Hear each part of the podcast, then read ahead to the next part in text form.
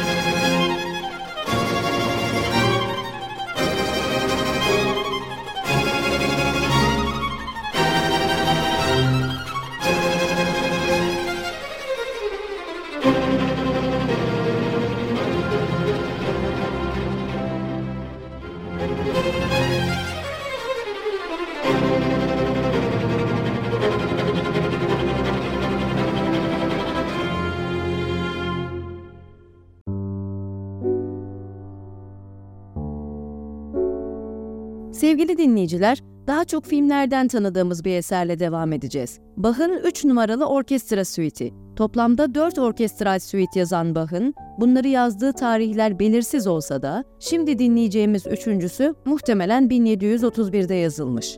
Biz bu eseri çok gişeli bir Hollywood filmi olan 7'den tanıyoruz. Ülkemizde de 2012 yılının UNESCO tarafından klasik Türk müziğinin büyük bestecilerinden Itri yılı ilan edilmesiyle iki büyük bestecinin bir araya geldiği Itri ve Bach isimli albümde bu eserin bir düzenlemesine yer verilmiş. Bach bu eseri Anhalt-Köthen Prensi Leopold tarafından Kapellmeister yani şef olarak işe alındığında yazıyor. O yüzden insanın bu eserin ortaya çıkmasında maddi destek sağladığı için prense rahmet okuması gelse de hayatının büyük bir bölümünde kilise için beste yapan Bach muhtemelen buna sinirlenirdi çünkü bu eser Bach'ın seküler eserlerinden biri. Suite dans müziği olarak 18. yüzyılın başlarında enstrümantal müziğin yaygın kullanılan bir biçimiydi. Soyluların bir takım toplantılarında bu danslar oldukça popülerdi. Bir Fransız icadı olsa da suite o zamanın Prusya'sı yani şimdinin Almanya'sında oldukça popülerdi ve birçok besteci tarafından onlarca suite bestelenmişti.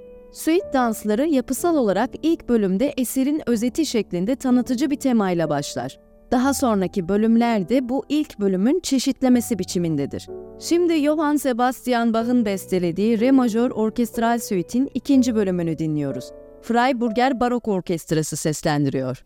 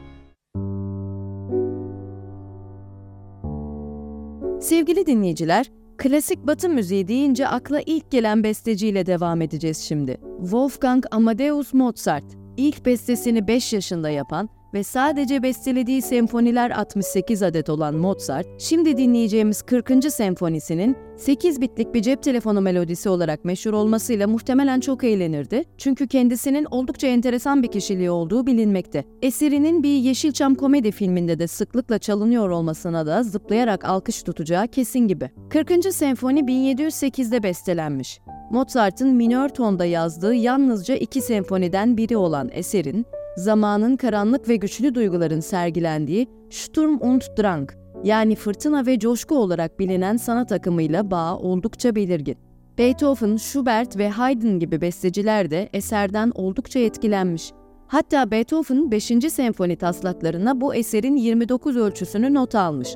5. senfoninin 3. bölümünün de Mozart'ın 40. senfonisinin finaliyle benzerlikler taşıdığı görülüyor. Schubert de senfoniden bir bölümü not etmiş ve 5. senfonisinde bu etki belirgin. Haydn da Mevsimler Oratoryosunda 40. senfoniden bir bölümü alıntılamış. Şimdi Wolfgang Amadeus Mozart'ın bestelediği Sol minör 40. senfoninin Molto Allegro 1. bölümünü dinliyoruz. Ünlü şef Herbert von Karajan'ın yönettiği eseri Berlin Filarmoni Orkestrası seslendiriyor.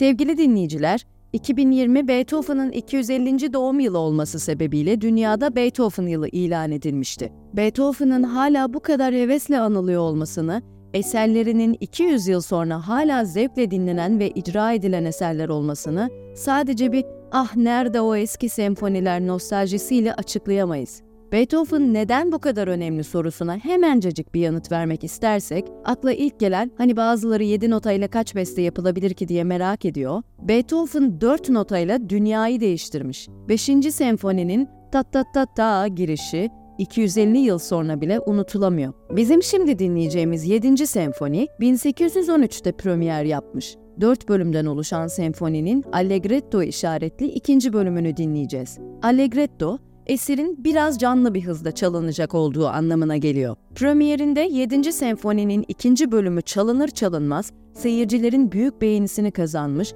ve öyle ki konser bitiminde orkestra Bisi ikinci bölümü tekrar çalarak yapmış. Sadece seyirciler değil, çok ünlü besteciler de esere hayranlıklarını dile getirmişler. Örneğin Wagner, 7. senfoniye hayranlığını eserdeki canlı ritimleri kastederek dansın tanrısallaşması şeklinde dile getirmiş. 9. senfonide ilk kez insan sesini kullanan Beethoven, bu eserde de senfoninin son bölümünün bitimine doğru daha önce koyulmamış bir işaret koyuyor. Eserin hangi gürlükte çalınacağını belirten bu işaret fortissimo yani olabildiğince yüksek sesleden daha yüksek sesle. Biz bu eseri Dönüş Yok, Zoraki Kral gibi çok izlenen filmlerden tanıyoruz daha çok. Ayrıca yine çok izlenen yerli dizi Ezel'de de bu eser kullanılmış. Şimdi bu eserin en önemli yorumlarından biri olan ünlü şef Toscanini yönetimindeki 1936 kaydını dinleyeceğiz. Nevi şahsına münhasır bir şef olan Toscanini'den de sonraki programlarda sık sık bahsedeceğiz. Şimdi Ludwig van Beethoven'ın bestelediği La Majör 7. Senfoni'nin Allegretto 2. bölümünü dinliyoruz. Arturo Toscanini'nin yönettiği eseri New York Filarmoni Orkestrası seslendiriyor.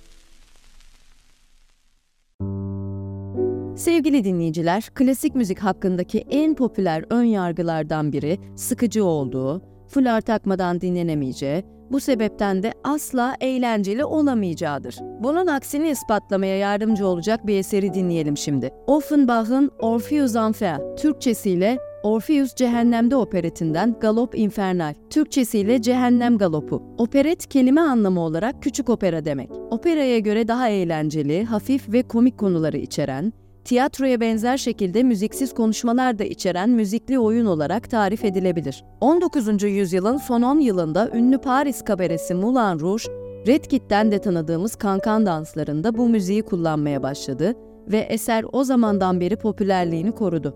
Eser, ülkemizde en çok izlenen çizgi filmlerden olan Tazmanya Canavarı, Küçük Deniz Kızı gibi çizgi filmlerde de kullanılmış. Şimdi Jack Offenbach'ın bestelediği Orpheus Cehennem'de operetinden Cehennem Galopu'nun orkestral versiyonunu dinliyoruz. Philip Ellis'in yönettiği eseri İngiliz Kraliyet Filarmoni Orkestrası seslendiriyor.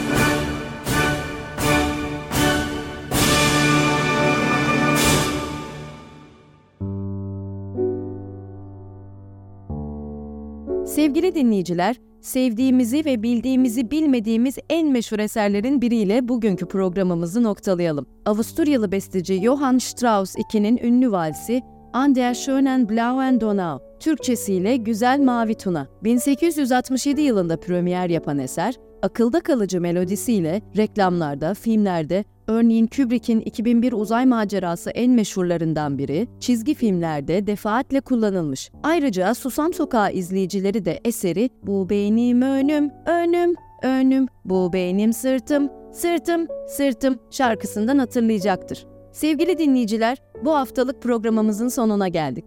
Bir sonraki programda görüşmek üzere. Şimdi Johann Strauss II'nin bestelediği Güzel Mavi Tuna Valsini dinliyoruz. 1989 yılındaki yeni yıl konser kaydını dinleyeceğimiz eseri Carlos Kleiber yönetiyor ve Viyana Filarmoni Orkestrası seslendiriyor.